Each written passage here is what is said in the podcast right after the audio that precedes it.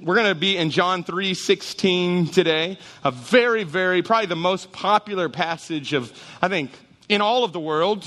Um, everybody seems to know this verse, whether you were in church or not in church, whether you believe God, don't believe in God. Everybody knows this verse. And I think if there's any verse that really sums up the entire scriptures and what God really came for, is John 3:16. And so let's read it together.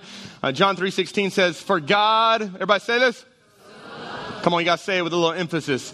So loved. So loved. You got to get the so, you got to get that out there, okay? So, I will try it again. Ready? For God. So Good job. All right. So loved the world that he gave his only son that whoever believes in him should not perish but have eternal life. Can I tell you why I, I love Jesus? I love Jesus because he loved me before I loved him. I love Jesus because he gave his life before I thought I needed it. I love Jesus because he so loves me that he gave himself up for me. You know anybody else that's done that for you?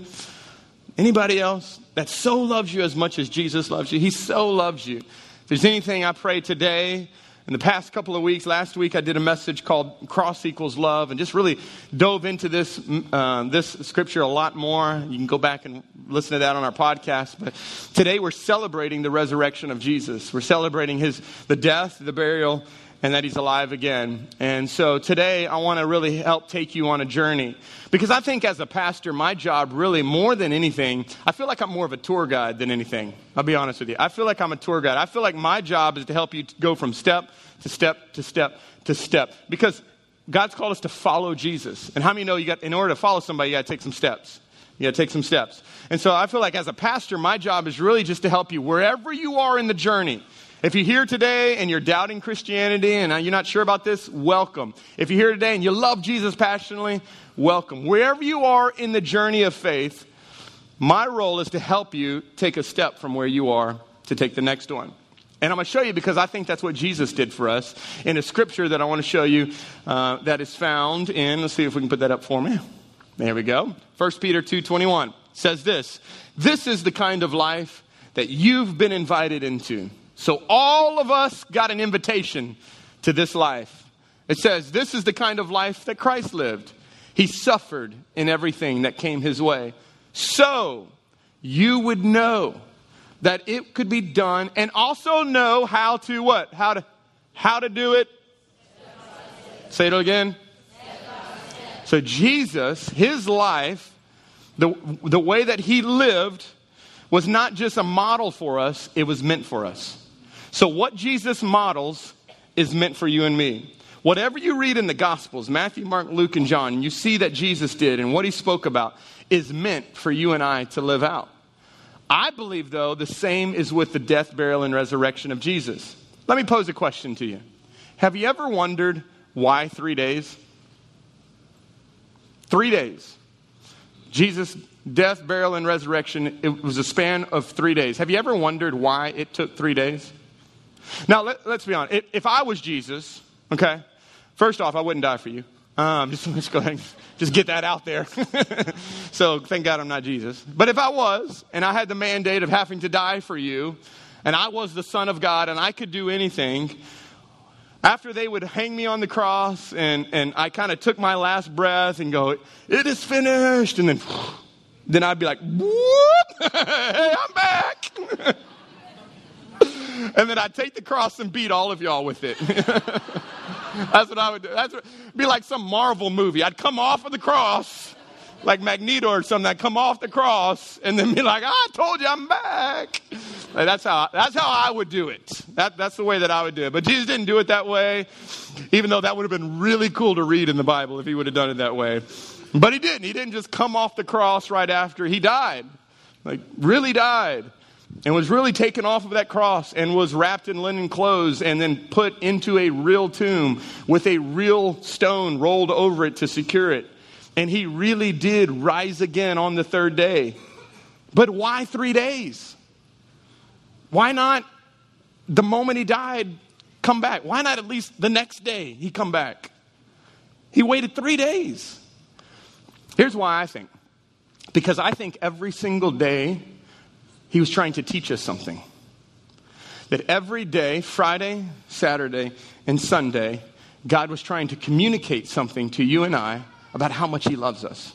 And so let's talk about these three days, this step by step. Let's talk about Friday. Friday represents the day of pain. You want to write that down? The day of pain. Friday represents the day of pain. Now, many of you look really good on the outside. I mean, you got a coat. My wife is beautiful, by the way. You're beautiful, baby. Just want to let you know.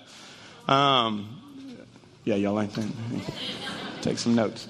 Um, you write that down on the side.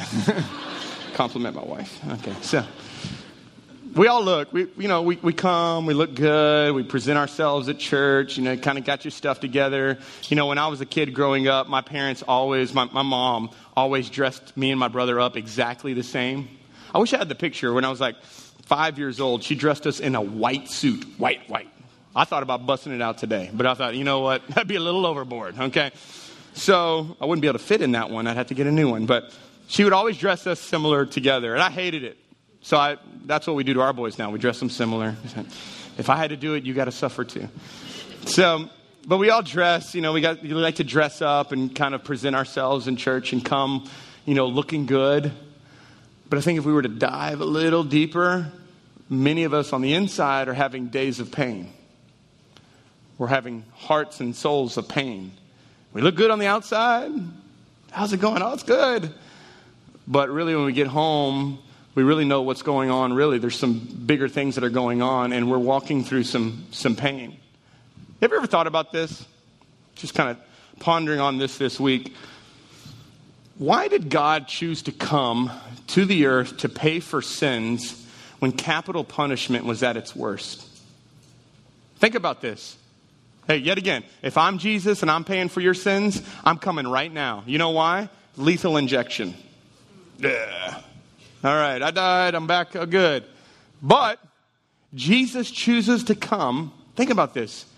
When the capital punishment was the worst physical pain you could ever endure crucifixion. Why would he come when it was the worst? You know why? I believe Jesus went through the greatest day of pain so that he can walk with you through your greatest day of pain.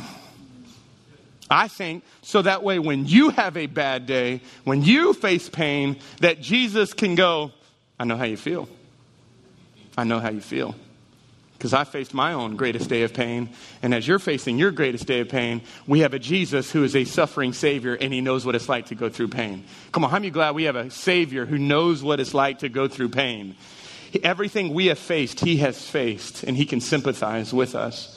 So Jesus faced three different types of pain on that Friday. Day one, Friday, here's the first one. The first type of pain is physical pain.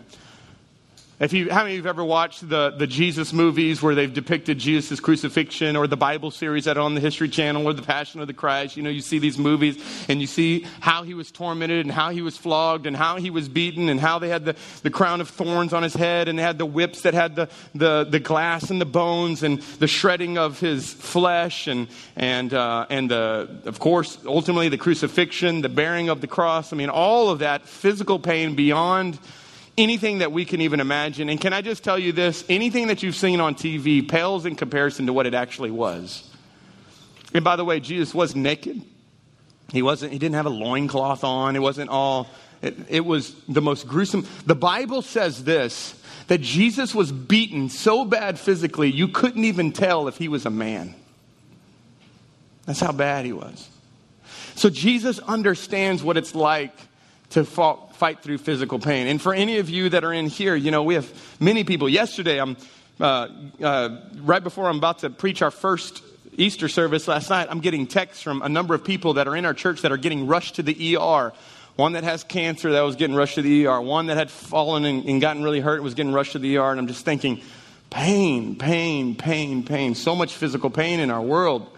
Some of you are walking through pain right now. You pain in your own bodies. And how do you know when you've had pain long enough in your own bodies, it does something to your soul? It gets on the inside of you. It begins to hurt other areas of your life. And you just begin to lose hope because of all the pain that you're walking through. But here's the, here's the truth of it all is that Jesus faced the greatest day of pain physically so he could walk with, with you through your greatest day of pain. And that's good news to know that we have a Savior who understands what it's like to walk through pain. John Owen put it this way In light of the cross, the greatest unkindness that you and I could do is to doubt his love for you. Think about that. In light of the cross, the greatest unkindness that you could do to God is to doubt how much he loves you. If anything, Friday, the day of pain, shouts loud, loud, loud, You are so loved. He was able to go through the greatest pain possible. And Jesus was a human so he could feel our pain, but he was also God so he can heal our pain. So there is physical pain. Second one is emotional pain. Emotional pain. Look at this verse in Matthew chapter 27. This is Jesus hanging on the cross, and Jesus says, From now, uh, from noon to three, the whole earth was dark. And around mid afternoon, Jesus groaned out of the depths, crying loudly, Eli, Eli, Lama Sabachthani, which means, My God, my God, why have you abandoned me? Now, think about this. Jesus, for all of his life, had had a very close relationship with his Father. When Jesus was going through the hardest times in his years of ministry, when he was drained, when he was exhausted, when he was tired, the Bible says that he would go up to the mountain and, and pray. What was he doing?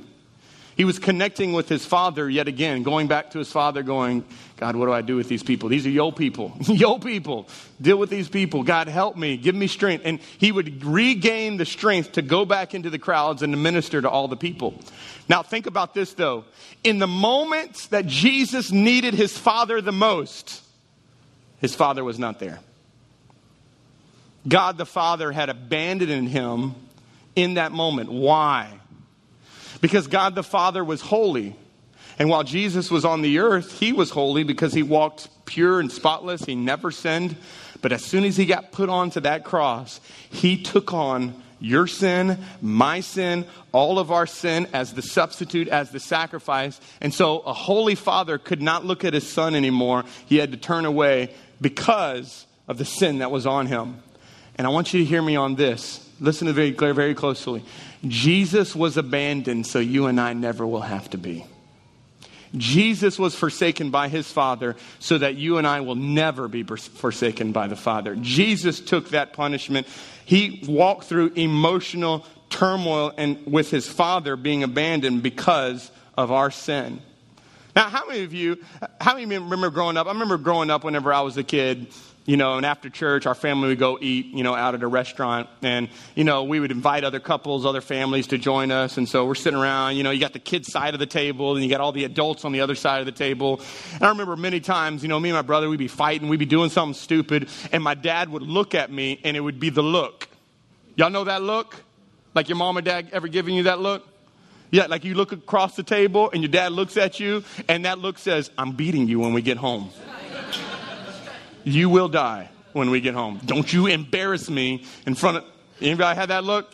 Any parents given that look? I'm gonna beat you right now.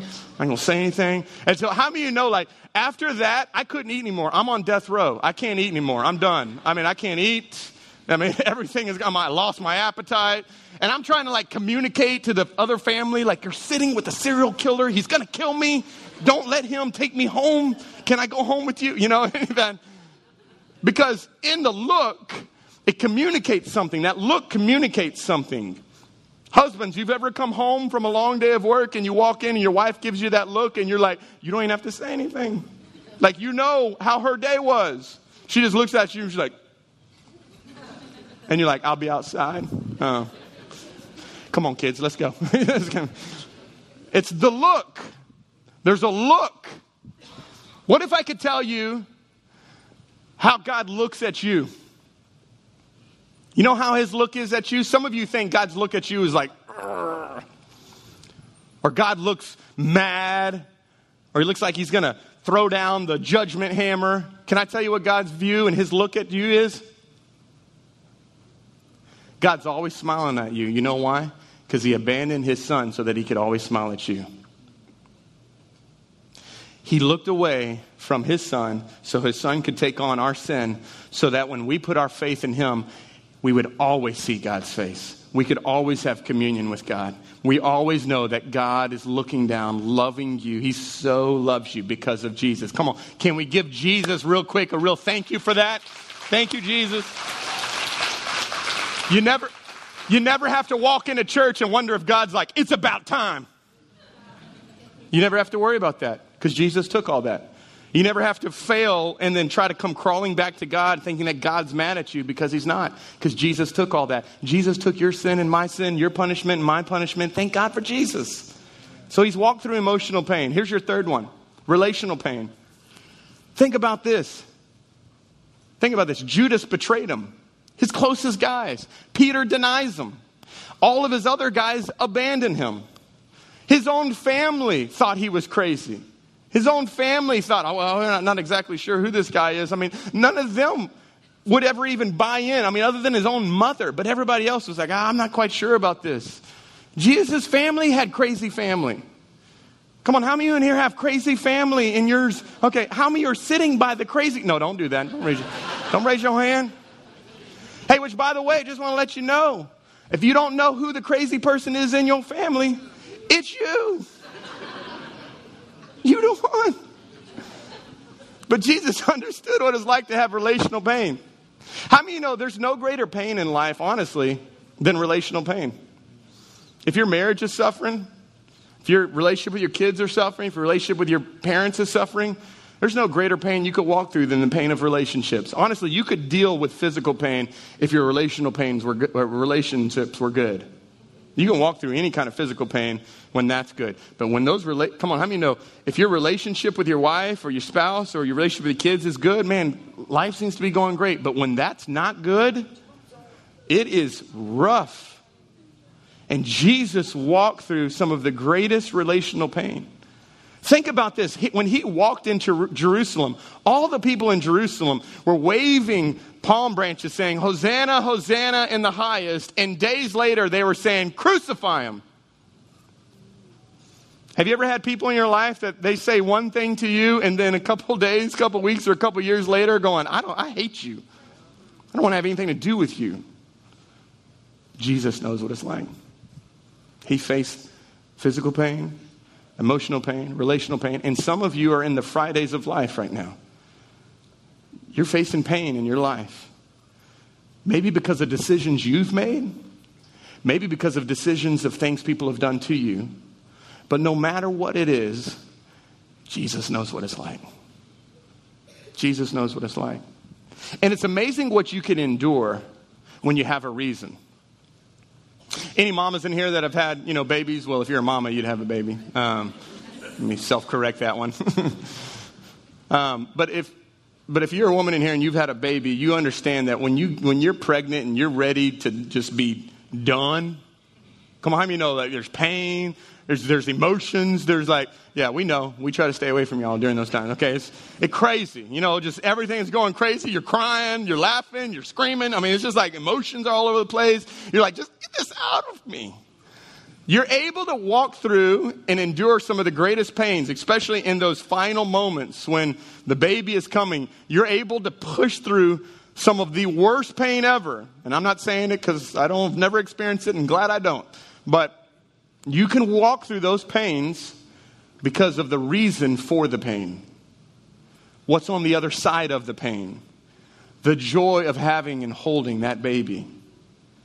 So you can endure through pain because you have hope for what's to come. Can I tell you right now, as Christians, you're going to walk through pain. You're going to walk through pain. You, loving Jesus doesn't mean you have a problem free life. Loving Jesus means He's walking with you through that stuff in life and you have hope. So it hurts, but we hurt with hope because we know this isn't the end. Come on, can I get an amen on this one? The resurrection means this isn't the end. Praise God. Thank God this world is not the end. By the way, if you're a Christian, this is the worst it'll ever get. If you're not a Christian, this is the best it'll ever get. Because this is not our home. So one day we're going to go and be with Jesus, and there will be, by the way, no more pain, no more sickness, no more tears. Come on, God, come soon. This is the day that we long for. So some of us are in the Fridays of life. But I want to show you what kept Jesus going What's the reason that he was able to push through the pain? And this is the reason in Hebrews 12, 3. For the, what's that word? Come on, say it out loud. For the joy set before him, he what? He endured the cross. Look, physical pain. He endured the cross. Scorning its shame. Emotional pain. Consider him who endured such opposition from sinners. Relational pain. So that, here's why Jesus walked through all that pain. So that you will not grow weary and not lose heart. So if you're in here and you're just tired and weary and you're losing heart and you're ready to give up, don't lose heart. Jesus rose again because you're his joy. You are his joy. That's why he went to the cross. You're his joy. You're his reason. So that's Friday. That's the day of pain. What's Saturday though? Saturday is the day of confusion. Well, let me let me let me backtrack. Let me let me have you write this down. There is no pain that his purpose cannot redeem. Write that down. There is no pain that his purpose cannot redeem. How many know you don't get an Easter Sunday without a Good Friday? No Easter without Sunday. You don't get resurrection without cross. And some of us want the resurrection, but you don't want to go through the cross. But you're going to go through the cross of life. But hey, baby, listen Sunday's coming. Sunday's coming. But it's not here yet. We got to go through Saturday. Saturday is the day of confusion. It's the day of confusion. It's the day of confusion. Jesus dies on Friday, but here's Saturday. He's sitting in a tomb. What's going on? And how many you know the disciples aren't going around, one more day to Easter, oh, one more day to Easter, oh, one more day. They ain't doing that. They're not doing that. They're scared. They're afraid. And the crazy part of all that is, is Jesus had told them multiple times while he was alive, hey guys, I'm gonna die three days, I'm gonna come alive. Hey guys, I'm gonna die in three days, I'm gonna come alive. Hey and they forgot. They weren't going around cheering and championing. Hey man, hey, fi- hey Bartholomew, fire up the barbecue pit, man. Get that, get that roast going, man. It's gonna be a good day tomorrow. Hey, listen, hey, listen. You know, Jose, hey, listen, you bring the tacos, okay? Your name's Jose, you bring the tacos. Okay, you got the tacos. Peter, listen, I know, I know you screwed up, but Peter, you bring the pita. Okay, we got we got all this stuff. Like, that's not happening.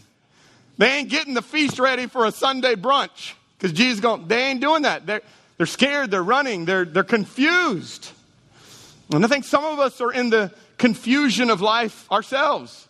And I think honestly, if there's probably any place where people get derailed from their faith the most, it's in this day.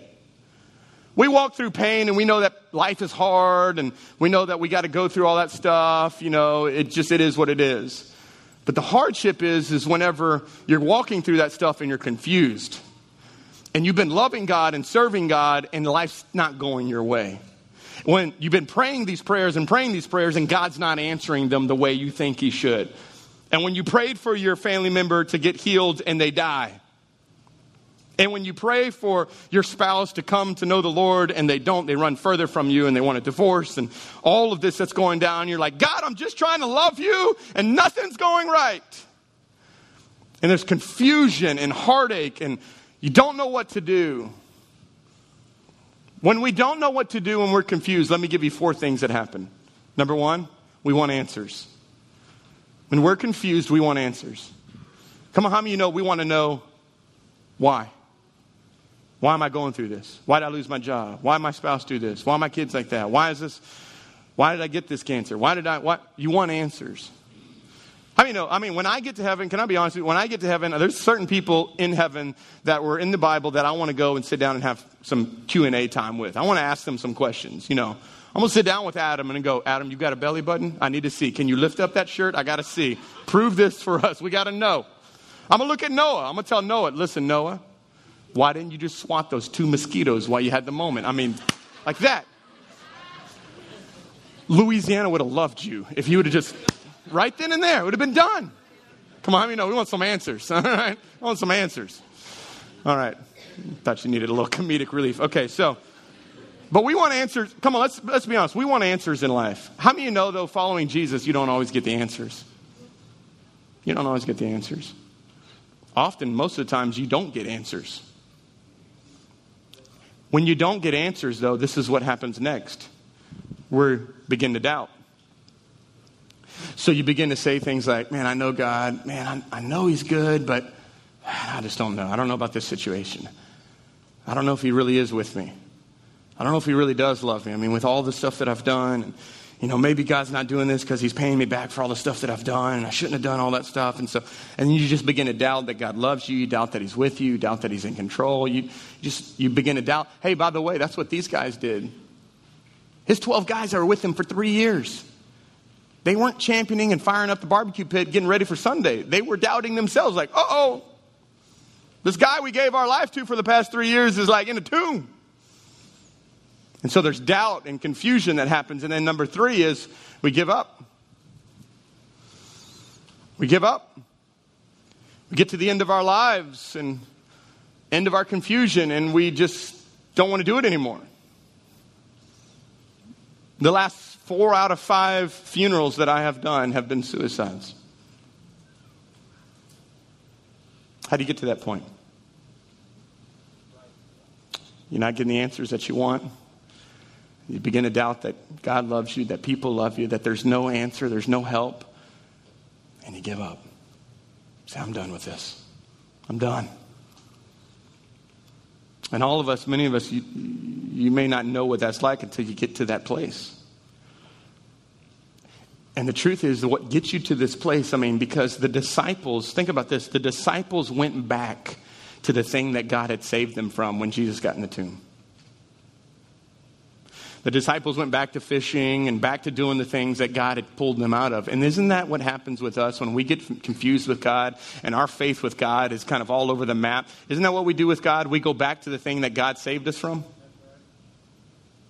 We go back to the thing that brought us comfort. We go back to the thing that brought us. So, whether that was an addiction or whether that was a relationship or whether that was eating or whatever. Well, I mean, whatever it is, you fill in the void with something and you go back to the thing that God was trying to get you out of because you doubt that God is really there for you.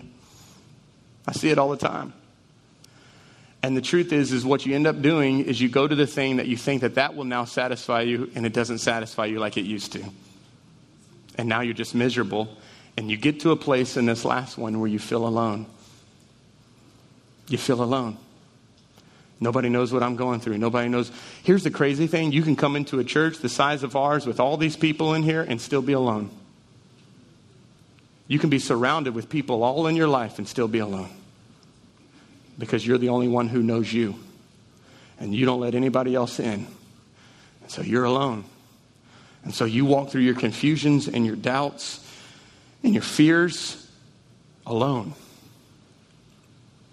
And I'm going to tell you right now, and there's moments in all of our lives where we've had these moments.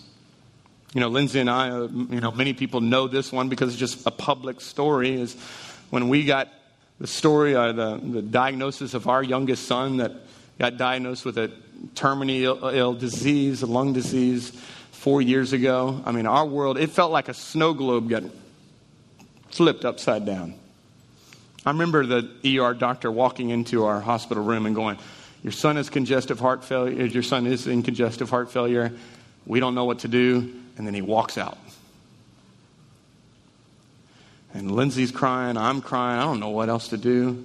Over the next 42 days, we'd be in three different hospitals with people giving us news that was we don't know if your son's going to make it after tonight. We don't know if your son's going to make it after this week. We don't know. We don't know how long. We don't know what's going on. And I, I remember being in, in New Orleans Children's Hospital and my safe haven in those moments when I was so confused, I didn't know what to do. We're having to make decisions on his behalf with things that we don't know about. And I remember I would get into my car and I'd put on worship music. Because that's all I knew to do. So I'd sit in that car and I would cry and I'd tell God, God, I don't know why is this going on. Save my son, heal my son. And I would just cry before the Lord. And this worship music would play, and it would just like it would refill me to be able to go back into the hospital again. And then the doctor would say something, and it would be like I'd be depleted. I'd go back to my car. And I'm going to tell you, for the past four years, we've faced some of the darkest days of our lives at different points. And can I tell you, I still run to that car to go put worship music on? Because worship can do things that words cannot. Come on, what do you say? What do you pray when you're so confused yourself? You don't. I think you've just got to get prostrate before the Lord. You've got to get before God and go, God, I don't know what to do, but I believe you're in control. And God, I need hope. Because how many know when you're hurting and you have hope, you can go through anything, though? if you just hold on to that anchored hope, man, everything can be shaken around you, but I'm going to hold on to that. I'm going to tell you right now if you want to know how to get out of your Saturdays of confusion, worship God. That's why we can come in here in this place and sing songs and lift our hands. It's not because our week was great. For some of us, it was a hell week. For some of us, it was the worst week ever. But we come into this place because God is good, even though my circumstances aren't. Amen? So I want you to write this down. Write this down. There is no confusion that his presence cannot calm. There is no confusion that his presence cannot calm. So, we have the Friday of pain, we have the Saturday of confusion. How many of you glad, though, that Saturday doesn't last forever? Come on, Sunday's coming. And Sunday is the day of resurrection. Sunday is the day of resurrection. Easter changed everything. Changes everything. Think about this. All of Christianity hinges on this one day. I mean, Jesus says, hey, I'm the way, I'm the truth, and the life, believe in me. But how many of you know if he dies and he don't come back to life, it's nothing. But how many you know when he comes back to life, everybody's like, he's the man. He is the man. I mean, any of you, your grandmas come back to life? Anybody been at a funeral and be like, hello? No, exactly. So he is the man. Which, by the way, Buddhism, Muslims, Hindu, all other gods, they all walked, they all talked, they all lived, but they are EDs. Our God is an S. He lives and he talks and he walks and he is alive again and he is alive today. All other gods are no more, and our God is still alive. And so, so, of course, I'm going to worship him. He is, he is alive and ruling and reigning, and so he is the risen one. And I want to share this verse with you. And this is my prayer, honestly. If you hear anything today, this is my prayer. Look at this verse in Romans 8. It says, The Spirit of God who raised Jesus from the dead. now, watch this. You got to get this. Lives in. Come on, everybody say me lives in me. And just as God raised Christ Jesus from the dead, He will. Let's get that for a moment. He will give life to your mortal bodies by the same Spirit living within you. In the cross, God showed His love for us, but in the resurrection, God showed His power for us. And some of you are living so powerlessly but you have all access to the power that raised Jesus. It is inside of you.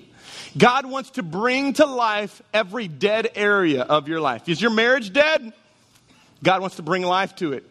Is your relationship's dead? God wants to bring life to it. Are you dead on the inside? Man, I just haven't felt anything for long. God wants to bring life to it. The resurrection of Jesus is that God comes, and listen to me, the resurrection of Jesus is so powerful, not because you get to uh, eh, celebrate Easter, but you get to experience Easter. Today, that was, that was really good. I mean, you just missed it. Hold on. Ah, oh, I'm going to give you another shot here, okay? The. You just, it just went, it just went right over everybody. The resurrection is so powerful because you and I don't just get to celebrate Easter, we get to experience Easter. Better. I'm teaching you. Okay, we're going This is it. Hey, listen. We didn't just come to just celebrate a, a risen Savior. We came to celebrate my Savior, your Savior. He lives in me. He lives in you. You're not just celebrating some God, you're celebrating a God who lives in you. And if He doesn't live in you, by the time we're done today, He will. If you will do this. Now, I don't know if any of you have ever had these moments where you're trying to get your kids to do something, and so you're on repeat. Any parents in here, like you feel like you're always repeating the same thing over and over again? Hey, go to bed. It's time to go to bed. Hey, it's time to go to bed. Hey, it's time to go. That's what I hear from Lindsay all the time. Hey, it's time to go to bed. Hey, why are you running around? It's time to go to bed. We going to bed? Anybody? Anybody in here? How about this one? Brush your teeth. You gonna brush your teeth? Hey, you brushing your teeth? Hey, did you brush your teeth? Happened yesterday, by the way, at our house. Did you brush your teeth? No, I didn't. Brush, brush your teeth. Okay, all you gotta do. Okay, anytime us as parents are constantly communicating and repeating something, it's because we want our children to do something. All right, so anytime you see in Scripture a word that is constantly repeated, it's because Jesus is trying to get you to believe something and to see something. Watch this. So, John 3, back in 15, going back to the verse we started out in this message, says this So that everyone who, what's that word? Okay, I need you to help me here. You're going to preach with me, okay? So that everyone who believes in him will have eternal life. For this is how God loved the world. He gave his one and only Son, so that everyone who in him will not perish, but have eternal life. Look at this next verse in 16. God sent his Son into the world, not to judge the world. He's not here to judge you, but to save the world through him. And there is no judgment against anyone who in him, but anyone who does not in him has already been judged for not in God's one and only Son. Listen to me closely. In three verses, God says the word believe or believing or believes five times. That the only way that you and I can have a relationship with God, the only way, is that if we believe. So, why in the world do we think that our relationship with God is because we go and take communion? Or because we got baptized? Or because we go to the Catholic Church or the Baptist Church or our Savior's Church. Can I tell you, none of that matters. The only thing that gets you into heaven is to. That's it. That's it. Some of you are like, whoa, that's way too easy. Yeah, I know. I know. It's crazy. It's the grace of God. We don't deserve it. We didn't earn it. And can I tell you this? If you could earn your way into heaven, if you could go do enough good things and pray enough prayers and read enough scriptures and give enough money, then why would God the Father make his son pay the most gruesome death ever? How bad would it be for a father to make his son pay that type of penalty if you could work your way into heaven? You can't. And the great story of Easter, the good news of Easter, is that Jesus did it all. Jesus paid it all. And all you have to do is believe. That's it. Salvation is simply surrender. God, I've tried it my way. I've done it my way. And that hasn't worked. And if you want to see God breathe life into your life, into your marriage, into your family, into your relationships, it's going to come with you just believing that He can. Do you believe that He can? If you believe that He can, He will. But can I tell you something? Salvation is a gift. You have to receive it, though. God is a gentleman, and this is what He does.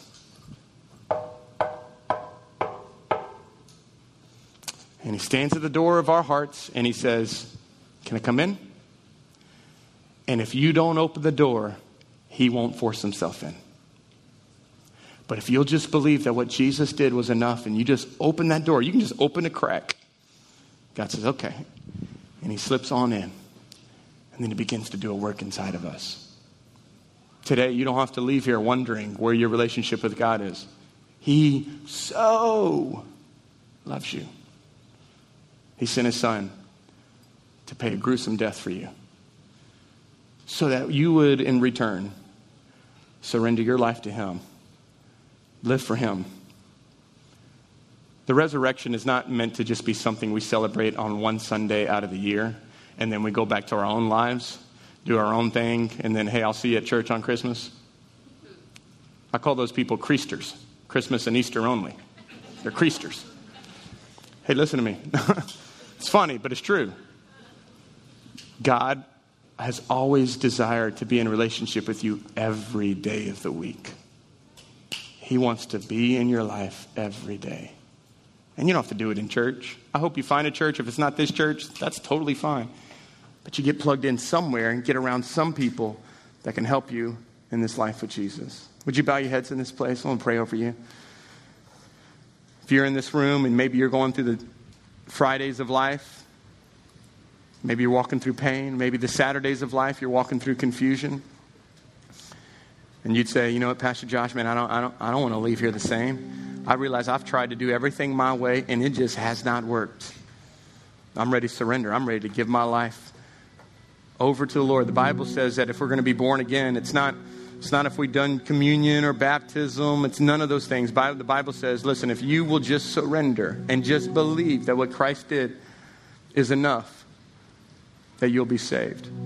So if you're in this place today, you say, you know what, I don't want to walk out of the same. I want, I, want to know Jesus. I want to know him personally. If that's you, nobody looking around. This is just a moment between you and the Lord.